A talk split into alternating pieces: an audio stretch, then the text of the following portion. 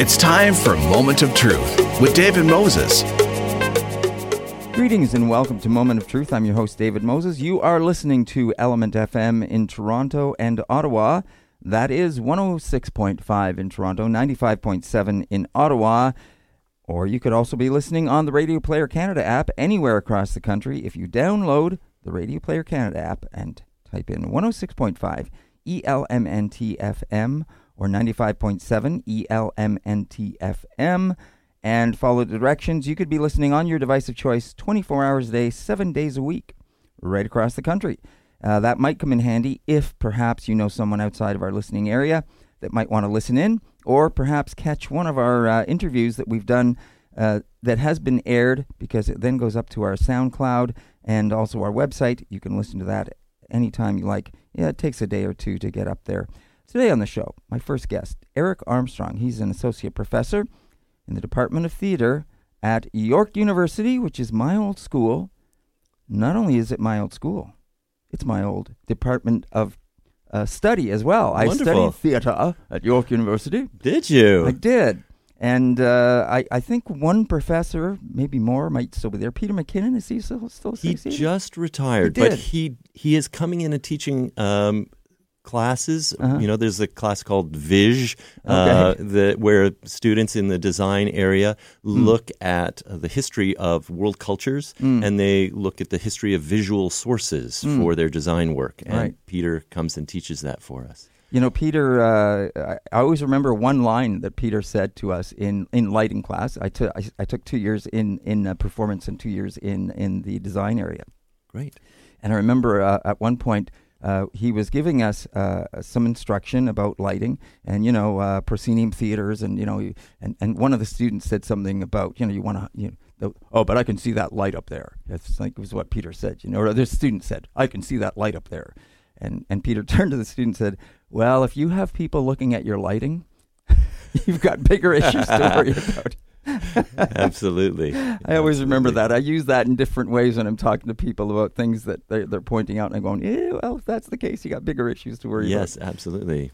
Um, well, it's a pleasure to have you here. Thank you. Thank you. Now, uh, you are uh, here to talk about something that is pretty interesting, I think. I hadn't really thought about this uh, angle, and I guess it's something that's relatively new, and I guess you uh, took up took it upon yourself to look into this, and that is the accents for Indigenous actors and Indigenous actors that are going into the profession that need to learn accents for their profession. Yeah.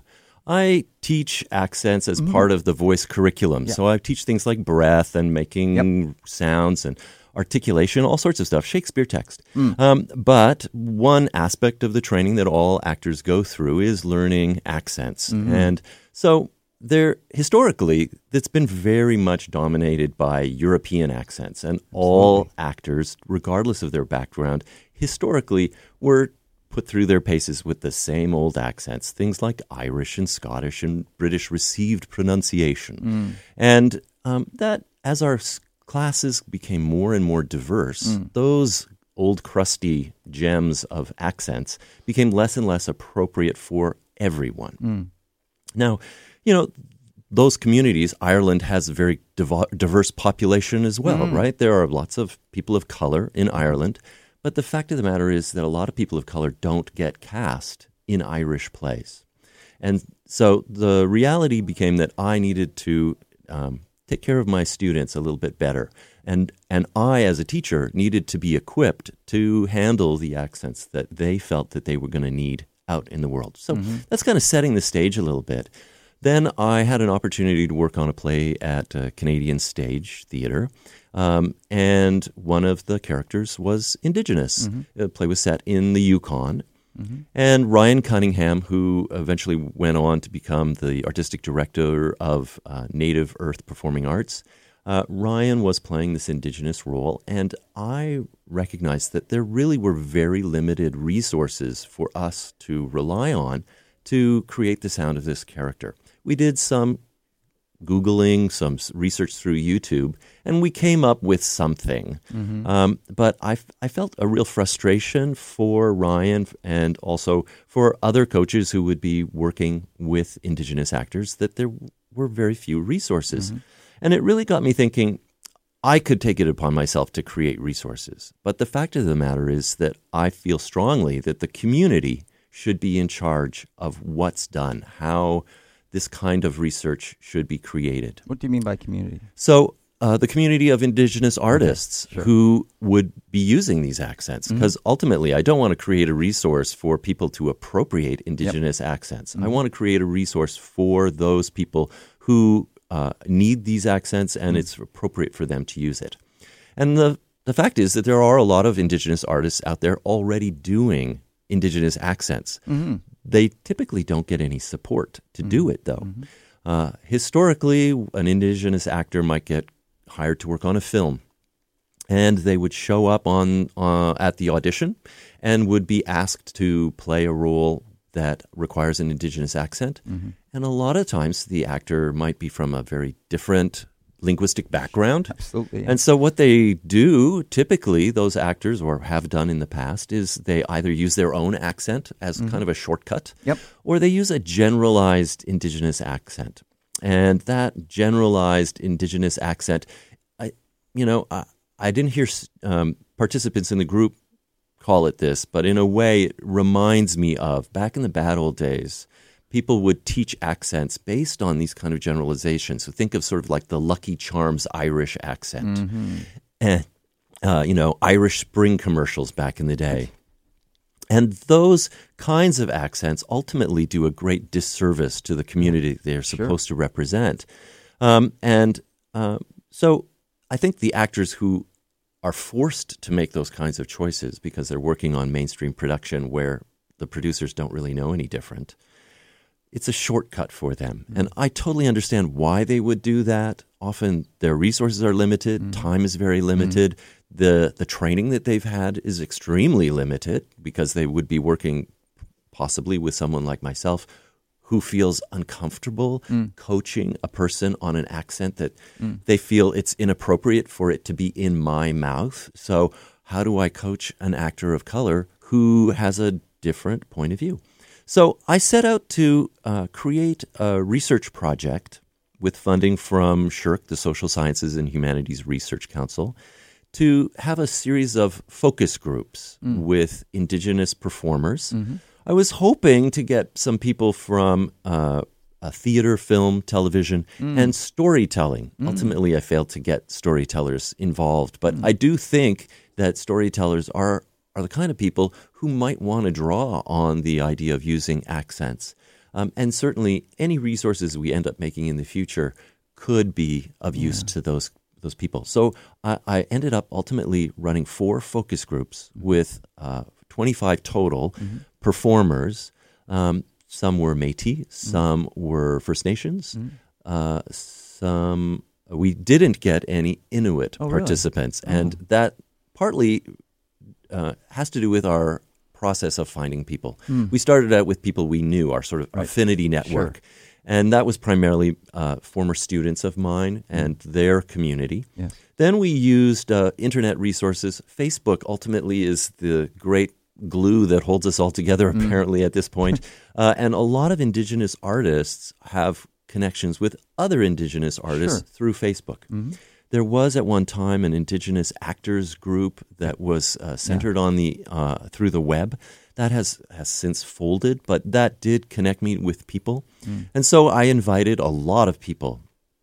And about three quarters of the people I invited declined our invitation. Mm. And, you know, I chalk that up primarily to the idea that um, Indigenous peoples have been researched to death. Yep.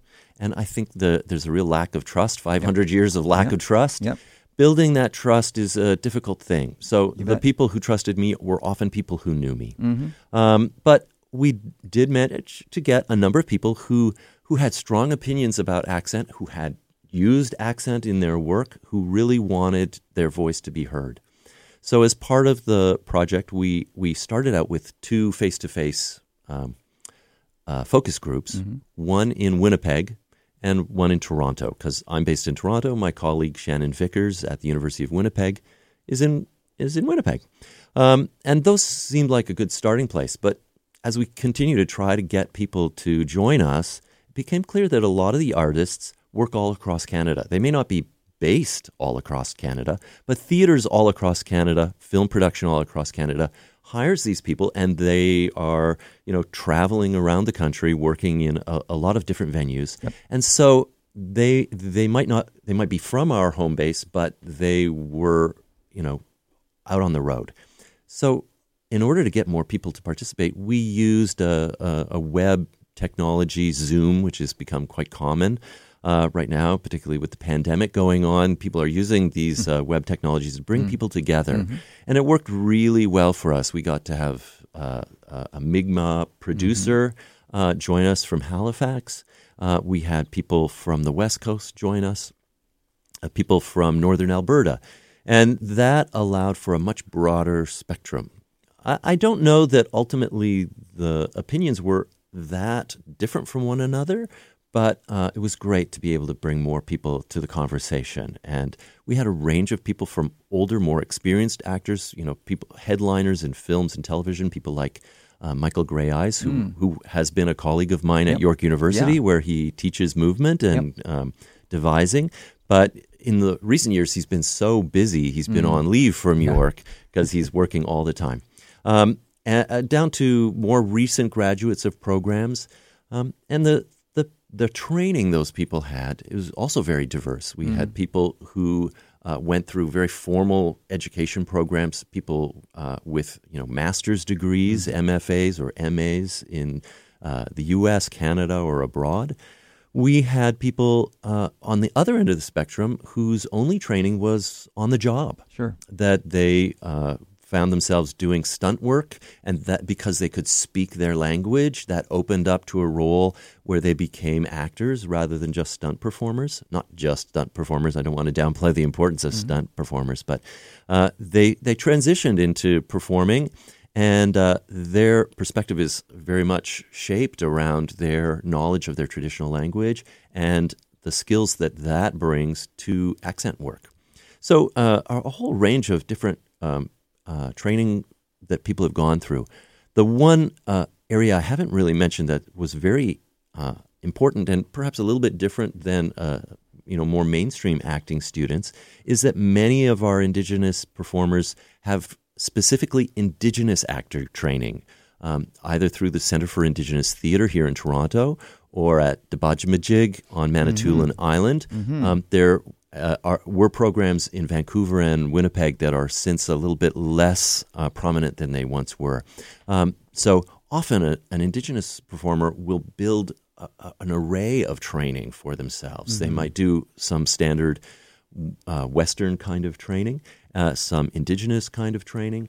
And there's often a scaffolding. They start out with community-based training opportunities that then they go to a more national Indigenous theater training and then perhaps get pushed into a, a more mainstream training opportunity because that might open doors to careers in film and television and, and theater. So uh, w- really the, the community of Indigenous artists is extremely diverse, of course, uh, and they're, they are Uh, not homogenous in their, their training backgrounds. Mm. And so thinking about resources means we have to think about all of the different kinds of needs that mm. these different um, uh, artists mm. bring to the table. Now, in your in your initial uh, desire to start this, this was set up to assist Indigenous artists learning other Indigenous accents? Is that... Or or is it open to, you know, non-Indigenous people as well in terms of learning the accents? Well, I, I really wanted to focus on creating resources for Indigenous artists. Yes. But I also recognize that they are often aided by people like myself, accent coaches, trainers, teachers, who aren't Indigenous but come to the work with a kind of respectful point of view that they're not going to be teaching everybody this accent. They're going to hold it in a certain kind of respect. There is a, a push in uh, accent training in, training in higher education where um, we're trying to move people out of their comfort zone a little bit. Um, historically, it was like only the people from uh, underrepresented groups could speak the voices of underrepresented accents. Everybody could speak the uh, you know, those those overrepresented yeah. groups, sure. um, it's easy to take on the language of the oppressor, but mm. uh, we can't flip that. Right. But there there are some people who've been saying, you know, we need everybody to learn a Jamaican accent mm. in order to allow people to understand how accent works and to make the people for whom that accent is important, to give them as much importance and value as these mainstream accents. I'm not sure that I'm there yet. Mm. Uh, there, there's certainly exploration around that. It has to be taught with a very clear idea that if you're going to explore these accents, you're not going to use them uh, for comedic effect, right. or you're going to do them do them in a disrespectful way. Right. But the fact of the matter is that in some areas of the world, uh, there are white people, for instance, who speak with a Jamaican accent. Right.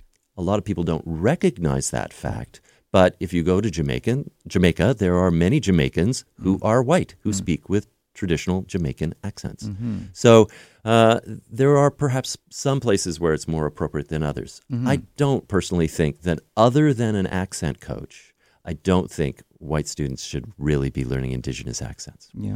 But the other thing to that was brought up by our focus groups was that not all Indigenous actors are really on board with the idea that any Indigenous person can play any Indigenous character. Of course. And so the there are some actors who are sort of in the pan-Indigenous world of, I get hired to do a gig and I'm playing a Haida character today, and next week I'm going to head to Halifax and play a Mi'kmaq character. One of our uh, uh, participants, who's a very successful actor, uh, he told us in the process of his research that he had had a career of twenty years, and only the week prior to our focus group had he played a character from his own traditional background. So if you want to work in mainstream film and television, mm-hmm. the reality is the opportunities are such that you have to be able to right. do this transformative performance. Yes. How you do that may depend on your own personal politics, sense of morality, if you will, around what's appropriate or inappropriate, yeah. what feels like appropriation. Yep. Um, some people do that by just doing what they do. They do their own accent, mm-hmm. and the idea is that an Indigenous accent is better than none. Right. Some people do it by transforming, learning the accent, mm-hmm. and often being required to learn the language, mm-hmm. even though their skill level is such that they are only able to sort of make the sounds of the language. Right. They can barely have a sense of holding what those words mean right. as they're speaking sounds that to them are pretty close to nonsense syllables. Mm. Um, uh, and the the other extreme is to say, I'm going to speak with a mainstream Canadian accent, mm. as many Indigenous people today do, mm-hmm. and that my accent of English is good enough, mm. and that there is no need for this character to transform. Right. I think that's especially valid in more contemporary things, things that take place in the last fifty years or so. Right. Easily you can do that. It's when you start to take on roles that are historical in nature, mm. where we confront the fact that, well, I'm not sure that we even know what Indigenous people one hundred years ago would have sounded like when they spoke English. Mm. We may not have recordings of that. Mm. So we may be making a best guess of sure. what that sounds like, mm-hmm. or basing it on elders who are fairly yes. elderly. Yes. Uh, and so that's the closest approximation to what mm. that might have sounded like. Um, but frequently the people that uh, are... The, those elders who we're relying on, their command of English is extremely good, mm. and so th- their, uh, you know, the their use of English has a fluency that perhaps in a first contact situation, the their use of English would be more like a, a pidgin use of language, mm. right? Linguists use this term where we get contact languages coming together. As they come together, they create a pidgin with this d- dominant settler language and the traditional language that was already on the land coming together to create a, a language of uh, commerce. And then as a second generation evolves, we, we get what's called a Creole, and there's a kind of a mix of the two languages. And some of the languages uh, that uh, uh, we have in Canada are... Uh, historically Creoles, that there are elements of English in those languages. Um, and, and sometimes we get sort of de-Creolization, where English is becoming the dominant thing and there's almost no traces other than the accent left. Mm. You know, there there is a reality, I think a linguistic reality, that for some communities where their language is so endangered, we may get to a place where, for some communities, there are no living speakers of the language. There may be people trying to recreate the language, bring mm-hmm. it back to life. Mm-hmm. Um, but the, the traces of the language live in the accent. Mm. And that that accent, that traditional accent, in a way, might want, we might want to preserve that as a means of hanging on to something of the of the language that we still have alive today. Right. Um, and also that accent can inform people who are learning the language without the guidance of traditional elders, because they're trying to revive that language. So that accent can inform how the language was ultimately spoken in its day. Before you go any further, please. I just want to let everyone know that you're listening to Element F M in Toronto and Ottawa. This is Moment of Truth. I'm your host, David Moses. My guest is Eric Anderson, uh, Armstrong, rather, and he is uh, the associate an associate professor in the Department of Theatre at York University. And we are talking about a very interesting uh, idea and topic. Uh, he does uh, teach uh, uh, uh, uh, accents, uh, part of his uh, work at York University. Uh, and it's a, a new kind of uh, accents, one that hasn't been explored that much, and something he was finding that uh, that needed to be addressed, I guess. Interestingly enough, he did do some focus groups. He brought in people to try to uh, see how the, the topic of Indigenous accents might be approached. Uh, certainly in this day and age, as you pointed out, uh, uh, Eric, earlier, uh, you know, don't you didn't want it to be mis- misappropriated. You wanted to approach this from a very uh, uh, um, intelligent way in terms of making sure that uh, people were on board with it. Uh, I'm sure that you found out some very interesting things from talking to people across the country, as you as you mentioned. Um, even the idea, as you also pointed out earlier on, that because of the last five hundred years and the mistrust that Indigenous people have, just the thought of saying, "What do you, you want to take our accents now?" Right? Indeed, indeed. Right? Uh, you haven't yeah. taken enough from us already. Exactly, and so uh, we. paired with Native Earth Performing Arts mm. to create a place where, when we create resources, we could house those resources. So um, that that's kind of the second phase of the research project. The, the first phase was getting this data from the performers that we were working with about what they wanted. Mm. And uh, one of the things that we discussed was the idea of a bank of recordings mm. of people with of course, accents. Sure. And Uh, that there are models for this that are available on the internet, one of which, probably the most well-known one, is a, a place called IDEA, the International Dialects of English Archive. And I've been involved with that organization since its very beginning. It's now twenty years old, and it has thousands of examples of English from around the world. And those samples are gathered by people like myself mm. who go out and record people who have accents of English. Those accents come from uh, geographical areas, different cultural groups, mm. um, and there are many repre- representative samples. Now, on that site, it's a, an, a site based in the, the U S, so there is one category for um, Native American, mm. and they have very few samples on that site. Mm-hmm. And part of my thinking was that maybe we would want to create an Indigenous Accents of English archive in some way. So this uh, second part of our process was to go out and uh, try to gather some samples. Mm. We asked the people in the focus groups, is that something they wanted? Right. The people who had more traditional mainstream acting backgrounds, who tended to work in mainstream theater and film, their attitude was definitely, yeah, we want sure. that. um, because we need it. Well, Absolutely. On a short order, I need yep. to be able to pick up this accent. Um, But there was also caution. There was a sense from other performers who tended to work more from their own linguistic background that we didn't want to be appropriating people's voices, and that there were certainly many stories of people having their voices recorded for anthropological oh, yeah. reasons, sure. and that those sort of went into the vaults of mm. some university library, never to be seen again. Yeah. So um, uh, I'll kind of jump to the, that phase of the process where we started to uh, try to gather some samples. Right. So we uh, hired an Indigenous student mm-hmm. from Winnipeg mm-hmm. to be our research assistant. Right. And he went out into the community trying to ask people whether they would be willing to participate.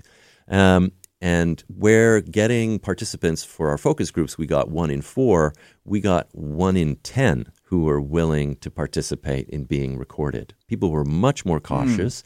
They also weren't performers. Mm-hmm. They were just people. Sure, sure. And these people really... Uh, didn't necessarily see the needs of a performer as being really important. Yes. And so uh, we did get some excellent samples. We right. decided to focus in on Swampy Cree because our yeah. researcher, our research assistant uh, was from Winnipeg. His yeah. background is Swampy Cree. He's actually creating a Swampy Cree right. app. Right. So he's very much rooted in the Swampy Cree community. Right. And so we were able to create some Swampy Cree resources. Okay. I want to jump in there. We're almost out of time now. You've, wow. You've been doing this uh, great, great uh, conversation about, about these things. But, you know, uh, what's interesting, and I want to point out, is people may, I don't want people to get the wrong idea about uh, the fact that you, you mentioned Swampy Cree. That is one of many Indigenous languages across the country. And I'm not sure people, and that, and I guess that's part of that stereotypical kind of thing that people think all Indigenous people speak the same language, or maybe there's only a couple. There are a huge amount of languages, and you pointed out some very endangered. There is this great revitalization going on in many communities where they're trying to teach that.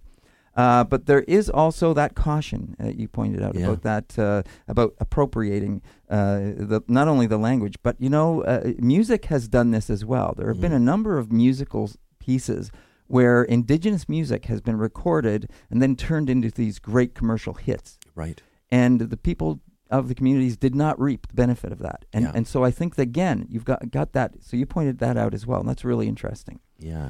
Um, so listen, quickly, quickly, what's what's the next steps you want to do takeaway? with this? Yeah, what's the takeaway? I think the takeaway is that um, the people who are training our artists need mm. to get their game up. They have mm-hmm. to learn how to to work with these students. It may be on a one-on-one basis to mm. give them the tools to yep. go out. They may need to learn the skills to be able to analyze yep. an accent and break it down for themselves because... Mm. The resources aren't available yet, right. and I don't know that such a database is going to ever happen. Right. It's really a challenging thing to create. The other thing that, um, you know, people who are learning to be actors, they need to learn how to learn a language. Sure. Because that's a really big demand uh, uh, that often people are required to make it sound like they can speak a language. And what is a language? Many Indigenous languages are radically different from English mm-hmm. because they are these languages where you have a word and you develop it. You sure. add on all these endings yep. to create yes. verb tenses and yes. tenses of uh, nouns right. and adjectives. It's much more complicated right. than, say, learning uh, German. Right. So, well, and, and you know, we never even got onto the topic of uh, uh, res slang. Uh, because I'm sure you got yes. in- informed about that and some Absolutely. of the some of the way that uh, Indigenous people speak on the res, uh, uh, just in, in a contemporary way, uh, which is a whole lot of fun in, in many cases. And there's a whole lot of uh, words that have come out of uh, res slang and stuff as well, right across the country. Um, so, uh, Eric, it's been a pleasure having you here, and we really appreciate you coming on and talking to us about this today. It's been my pleasure to be here today. Thank you so Thank much. Thank you very much. That's Eric Armstrong. He is an associate professor in the Department of Theatre at York University. My old school. It's so great to have somebody else here from York University. We always, uh, always a pleasure to have some. But please do not go away. We will be right back here on Moment of Truth right after this. Welcome back to Moment of Truth. I'm your host, David Moses. You are listening to Element F M in Toronto and Ottawa. ninety-five point seven in Ottawa, one oh six point five in Toronto, and anywhere across the country if you download the Radio Player Canada app and type in ninety-five point seven E L M N T F M or one oh six point five E L M N T F M, and just follow the directions. You could be listening on your device of choice, twenty-four hours a day, seven days a week. I'd like to welcome my next guest to the show. uh, calling in from Saskatoon, and it's a pleasure to, to have her with us here on the show. But I, I want to tell people right off the top that uh, she is not the Indian you're looking for. Ruth? No, I am not. yeah, no, I thought that was I thought that was a very clever line that you used. Of course, uh, uh, appealing to those people that are are um, uh, Star Wars uh, fans, if I'm not mistaken. Really? Yeah, because that's oh, a line. These are not the droids you're looking for. They use that line. These are not the droids oh. you're looking for. I didn't know that. Well, that's a happy coincidence. well, uh, yeah, it is. Uh, it, if an unusual one that you didn't know, but there, there's a tie-in. So uh, Ruth Cuthand, and she uh, is is on the line, and we appreciate you being here. Now, Ruth, as an artist, uh, it's a pleasure to have you on. You've done some really interesting things, and uh, I think that... Um, Uh, in, in two thousand thirteen, you uh, received the Lieutenant Governor's Award, Arts Award, in Saskatchewan, so congratulations yes. on that. Thank you. As I look over your C V, uh, it certainly does go back a ways. You've had some very, very interesting projects that you've been involved with. Yes. It's been a long time, too. It's been a long time? Does it feel that way? It sounds like... Yeah. But listen, um, most recently, I guess, uh, you've you've done some really interesting things with beadwork. Yes, yes, I have. You want to tell us about that?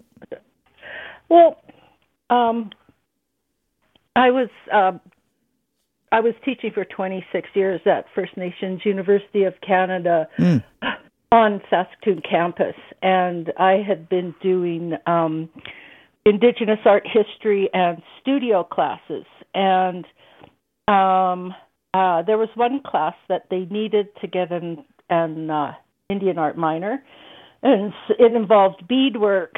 So I had to teach myself how to bead, and I had to figure out a way um, to get the students engaged in beading without um, it being um, sort of like craft-based, like where you do a design and you do the same design over and over. Mm. So um, I was watching the Antiques Roadshow, and they were talking about um, samplers that uh, young women embro- embroidered. And you learn different stitches, and I thought, you know, that's a good idea to do a like a sampler kind of thing, teach them different stitches. Mm. But I needed a subject matter. Mm. So then I thought, well, what if they beaded a painting? And then they would have to be engaged with it because the colors of the beads wouldn't match. Um, the spaces would be, a, you know, if you needed to use three beads instead of, you know, eight. And so you would have to be figuring in, in your mind all the time. And so I started that, and uh, a lot of them actually beaded um, small Norval Morrisseau paintings, mm. which turned out really beautiful because they have the black outline. And then I started um, trying to think of, and because I enjoyed beading, I tried to think of what I wanted to do with beading. And so one day I was looking at my beads, and I was thinking about how beautiful they are, the depth of the color, the shine, and and how Indigenous women must have just been, like, enthralled the first time they ever saw beads coming from um, porcupine quills. Mm. So then I started thinking about trade and about how we were given beads in trade and and iron pots and knives and those things that kind of revolutionized our world. And then I was thinking of the downside of trade, which is like guns and and disease. And then I started thinking, you know, I've never looked up to see those diseases. I know I've been taught all my life that, you know, they killed us. And so let's see what they were. Uh, so I found out the ones that, uh, the ten that came from the uh, old world to the new. And then I looked them up on a microscopic level. And I found these beautiful, beautiful abstracted images. And I was just like, ah, oh my God, these are so gorgeous. And they would translate into beads. so beautifully. So I started to bead them, and I wanted it to look like you were peering through a microscope. Mm-hmm. So they're round, they're about eight inches across, and when I went to frame them, I didn't want um, like the the board behind to have any kind of a shine to it. I wanted it to absorb the light, so then the beads would just shine on their own. And so I um, used what's called suede board, which is it's kind of like um, uh, suede or velvety material. Mm-hmm. And so then um, what happens is the virus is sewn onto the suede board and then framed, and, and man, they looked so so good. I thought, oh, no, they're too pretty. I need to do something. So um, for the trading series, I used a stencil, and I stenciled the, the name of the disease onto the bottom. And the stenciling is kind of uh, refers to shipping, like when they used to sense, stencil um, like fragile right. or, you know, the the address onto the box. Mm-hmm. That's when they would ship something. Mm-hmm. So that's the whole deal. You know, uh, I did have a look at some of those, and they are uh, fascinating to look at. And if you don't look closely, you'd never know they were beaded. Um, but I, I hear and I see what you're talking about in terms of that fascination. It's really an interesting idea you had to take that those these diseases under the microscope as to what they look mm-hmm. like and transform them into the beading. Uh On a larger scale, uh, when you think about beading, I think of also wampum, you know, and, and how wampum are a form of communication, and certainly how beading is a form of communication uh, in, in some ways, yes? Yes. Uh, some people have um, their own designs that are handed down through family. So if you're if you see someone who has a beaded jacket or... Um, beaded moccasins, sometimes you can look at and you can tell where they're from. Mm. And then sometimes if you know a lot, you can actually figure out what family they belong to. Yeah, it's interesting you say that, because I know um, uh, moccasins uh, in and around this area. I know someone who has started what's called the moccasin uh, trail, uh, certainly using moccasins as a way of identifying uh, the nation of people, because moccasins and the way they are beaded and the way they are stitched and, and put together uh, can tell you that nation and can tell you that uh, that that uh, that group of people in that specific, specific regional area. Ah, nice.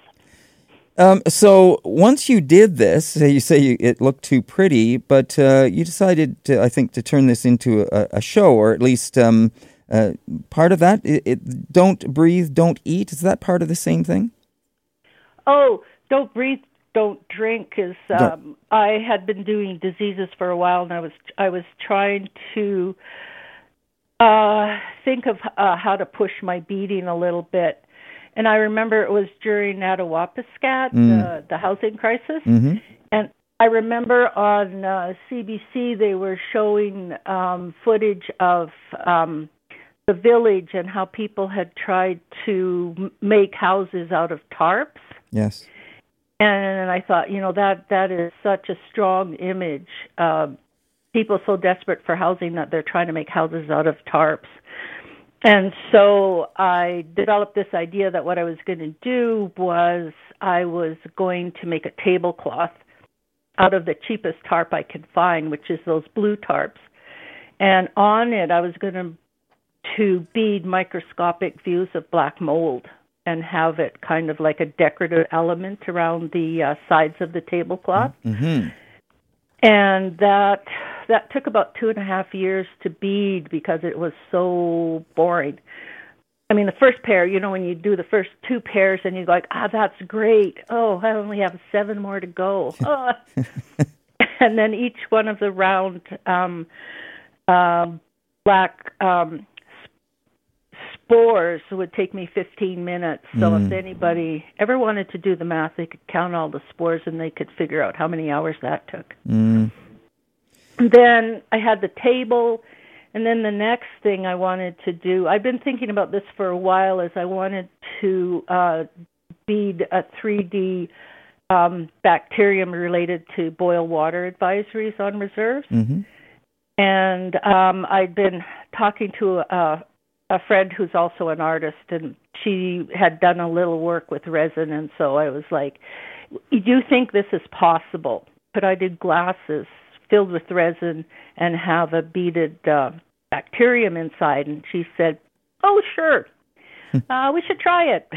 So it took um, what it took three years to um, do all the glasses and the baby bottles, because wow. we had so many problems with uh, air bubbles in the water, mm. in the resin, and then it didn't look like water. Um, we had a lot of breakage.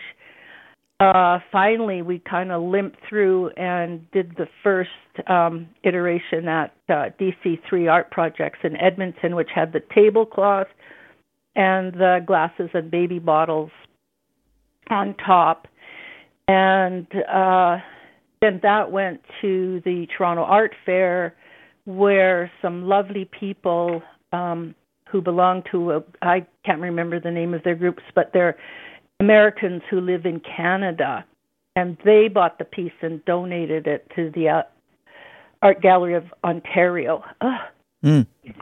So, yeah, that was pretty exciting. It was, and it's quite striking. Yeah. If you if you go to see that online, uh, you can you can see that and, and see what it looks like. Um, uh, congratulations once again on on. thinking out of side the box in terms of bringing that uh, idea to try to show people um, that idea of of having to uh, live in that way, about uh, don't breathe, as you were talking about the mold, and don't uh, and don't drink. Yeah. Uh, how how was it received? Um, it was pretty exciting. People just um, immediately got it, mm-hmm. and. Uh, Uh, we're really excited. There are there were people who were kind of who, who actually would put their fingers into the glasses to see if it was water, sure. and then they, they you know they'd hit the resin. It's like, mm. of course it's not water. Beads can't float in water. Mm. Yeah. Well, and yeah. Go ahead. I also think because it was like a table and glasses, it was so domestic that people, you know, recognized it, and it wasn't like high art. It was more like, oh yeah, glasses of water, and and so it didn't have that preciousness about it. So they kept touching it. Mm. Yeah. Mm. Uh, uh, going back then to your uh, the, the, of taking the viruses and and looking at these viruses and thinking of trade, as you mentioned, about what that was like. Uh, being introduced to bead beads, and then then taking um, what these that trade brought, as you pointed out, it brought diseases, it brought uh, alcohol, it brought uh, uh, other other things, uh, and and then looking at those things under the microscope, getting that idea to start beading them. Uh, how what you can't see from looking at them really is is how how large are they? They are eight inches across. Okay. So they're like a small plate. Yeah. Size. Good yeah. size. Yeah. So um, when you had one completed, um, what what did you think when you what did you think that, that this said to you and other people when you looked at that and saw it completed? Well, uh, first of all, when I first looked, like I was doing test pieces, smaller pieces, they were four inches across. Mm. And then when I started a uh, big one, I think the first one I finished with smallpox. And when it was done, I was like, oh, holy smoke, this is so gorgeous. This is, I don't know if people are going to like it, but I love it, and I love what I'm doing. And the really weird thing about the trading series was I applied for a grant through the Sask Arts Board, and um, they, well, they gave me the grant, and then they wanted to purchase one, and then uh, they wanted to purchase one that I hadn't even started working on. And then the McKenzie um, uh, curator at that time, Michelle Lavallee, came up to my house to have a look, and she applied for the York Wilson Award through Canada Council to purchase thirty thousand dollars worth of work. and it's a painting prize, but I uh, they actually won it for my work. Wow. So it was. Uh, I thought, oh my God, I've I've uh, I've hit something here. Mm. I just want to jump in and let everyone know that you're listening to Element F M. This is Moment of Truth. I'm your host, David Moses.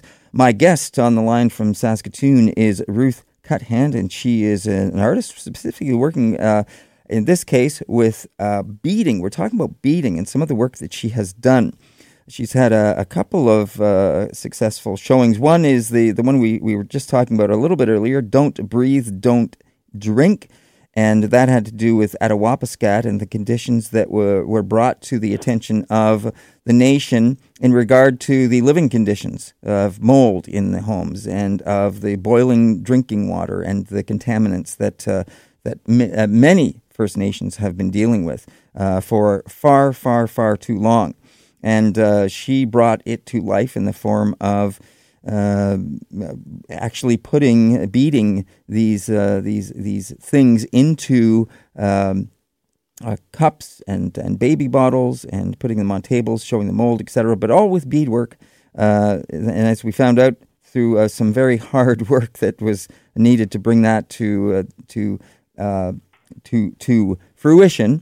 And then uh, the last thing we've been talking about just now, she was just talking about uh, she's taken by looking at some of the items that were brought through trade when Indigenous people, people first met with Europeans and some of the unfortunate things that were uh, transferred back and forth through contact uh, and trade. Uh, that is uh, the viruses and some of the disease, smallpox, one of them being mentioned, as she pointed out. Uh, and she she started to look at those under a microscope and saying and, and thinking that they would translate very well to beading, and uh, then she brought those to life through beading. Um, so Ruth, um, you you you didn't just do smallpox. What were the other ones that you did? Oh, uh, for the trading series, um, there is uh, chickenpox. It's like a lot of child diseases: mm. chickenpox, measles. Um, now my mind fails me. I'm looking around trying to figure it out. Uh, there was scarlet fever. Mm. Oh. Sorry, my no, mind no worries. failed me. No oh. worries. um, now, the thing you said just a minute ago, though, was that when you finish this and, and when you're working in the uh, in the trial phase, and you had a small one of, of smallpox. You looked at this, and you said you loved it. Now, you, yeah. you're looking at a at, at what a, a virus looks like that that brought you know uh, some some harm to not only Indigenous people but other people that first came in contact because there was no antibodies against these things and a way of of um, of dealing with it. But you saw beauty in what you were creating as well. Why did you see that, and why did you think it was important? Well, uh, I saw the, the beauty of the beads, mm. and um, one thing I wanted to do was kind of change the um, change the idea of a bead. Like, if I say I'm an Indigenous woman who beads, people often say, "Oh, do you do moccasins?" Mm. And so I wanted to shift it from um, being that kind of craft that is usable. I wanted to change it into um, art that you would hang on the walls. Mm. And so, um, and I also wanted to also like highlight the beads because, ugh, beads are so gorgeous. So uh, I think I achieved that with the uh, trading series. Mm. Uh, I guess, it, you know, I, I'm... I'm trying to think also because you're you're attracted to the beads. You like working with beads, you, and, and the way they they create something. You've you've created something that's beautiful to look at, but it's also dealing with something that is, it it, it, it I guess talking about a point in history. Uh, so you're sharing that uh, from this as well. So it's educational at the same time, and I guess that's something that is interesting, isn't it? Because it can translate something about history at the same time as looking at, at something that is attractive to look at. Yeah, and I also I also like the um, um, the the push-pull of the work. Like, people will go, oh, my goodness, look at that. It's, oh, that's so beautiful. Look at its beads. And, you know, and then they, they look at the title of the work and they see that it's actually a disease. And mm. so that kind of repels them. Like, mm. how could I say that was beautiful when it's right. actually ugh, a disease? Right. Yeah. So so then what other kind of reactions uh, have you had from people when they see that and they are first attracted to it, then realizing what it is? Uh, what kind of a teaching moment do you think it is? Um, uh, it, I think it's a, it's a really interesting teaching moment, because then people sort of um, uh, have a microscopic view of um, of a disease, and it kind of shifts their head mm. to, like, these. This isn't just abstracted shapes. This is an actual thing that, you know, is in our environment, mm. and um, it's um, so it gives them a different kind of view on it. I had um, a, a woman who works in. Um, studying viruses, and she, I did bubonic plague actually for the trading series, mm.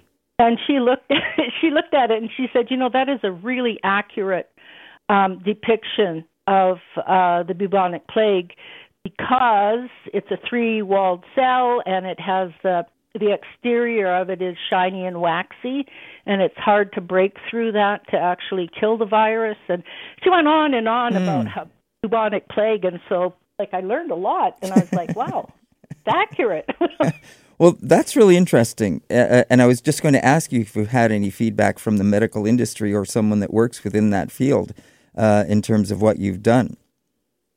I was actually at Health Sciences uh, at the University of Saskatchewan in the fall, and I had um, bead hives there, and so I had all kinds of, of uh, students, doctor students, um different um, health people come come through and bead with me and and talk, and I learned so much about um, disease and transmission. It's like pretty amazing. I loved it. Now, uh, how are the colors? Are the colors accurate in terms of the way the viruses are depicted as well? Well, the thing that happens when you're looking through a microscope at something that small, mm. at that level, it's all like grays and whites. Mm. Mm. So they're really boring. But then what happens is a wonderful person called a medical artist actually goes in and colors the viruses. Oh. And, and they will do it like if uh, whoever is asking them to do it, if they want to know cell walls or whatever, and then they choose colors that will depict the different um, parts of the virus. Hmm. Yeah. Well, there you go. You see, you learn something new every day. I had no idea there was something like a medical artist that would go in and color uh, viruses at the microscopic level. Wow, that's yeah. pretty fascinating. Yeah. Look at C B C and all those COVID nineteen um, um, things behind mm. them on the desk, and mm. they shift and change. Somebody painted those. That is fascinating stuff, Ruth. Congratulations. Yeah. And uh, so, uh, listen, what do you have coming up in the future? Uh, what's what's on your uh, plate, so to speak? Oh, I've, I'm in quite a few group shows this year. Mm-hmm. And, of course, you know I won the Governor General's Award for Visual Arts. Yes, congratulations. Thank you. There is going to be a group exhibition at the Art Gallery of Alberta in July, and the um, actually they're going to have the ceremony in Edmonton, mm-hmm. and then open the show. So um, Julie Payette will come out and do the ceremony, and then she'll open the show. Mm-hmm. And in the fall, I have a show at the um, college galleries at the University of Saskatchewan. And that's going to be new work, and I'm working on um, I'm working on mental health. So I'm actually beating uh, brain scans of people with different uh, mental health conditions. Wow! And I'm working on a, a series, of course, about COVID nineteen. Oh, of course. Now, of course. Now with the one that you're working on that you just mentioned about uh, the brain scans, uh, will that be sort of will that be three dimensional? I, you know, I wanted to do that, and I'm still trying to figure out uh, how to oh. bead, get something that you can bead a three-dimensional brain. That's where yeah. I'm kind of stuck right now. But sure. So I'm doing like M R I scans. The they're just two-dimensional. Yes. Yeah. Right.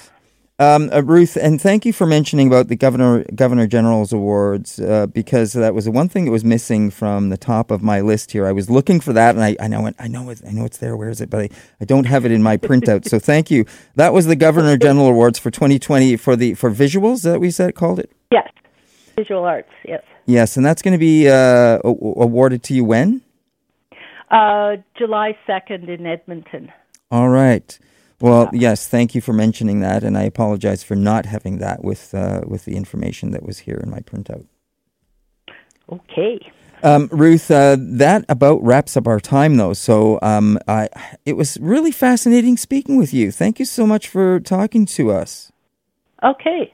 You're welcome. And congratulations once again for the Governor General's Award for twenty twenty for visuals, and... Uh, And, uh, yeah, and all the many other things that you're going to bring forward to us in the world of beading. Who knew? Yeah, yeah. Thanks again, Ruth. It's been a pleasure speaking with you. Okay. All Bye. Right. Take care.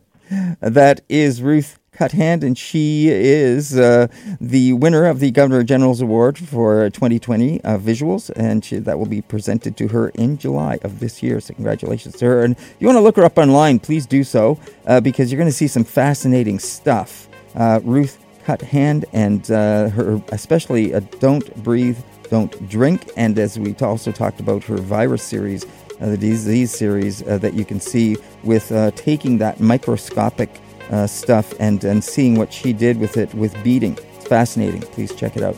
That's our show for today. Thanks for listening. We'll see you next time here on Moment of Truth. I also want to say Nyawa Miigwech Wanishi and thank you to everyone who helps put Moment of Truth together. They include in Ottawa, Jill Kennedy and Caroline O'Neill. In Toronto, Andrew Johnson, Luca Capone, Kathy Zabokin, Andrew Saint Germain. Nyawa Miigwech, and thanks for listening.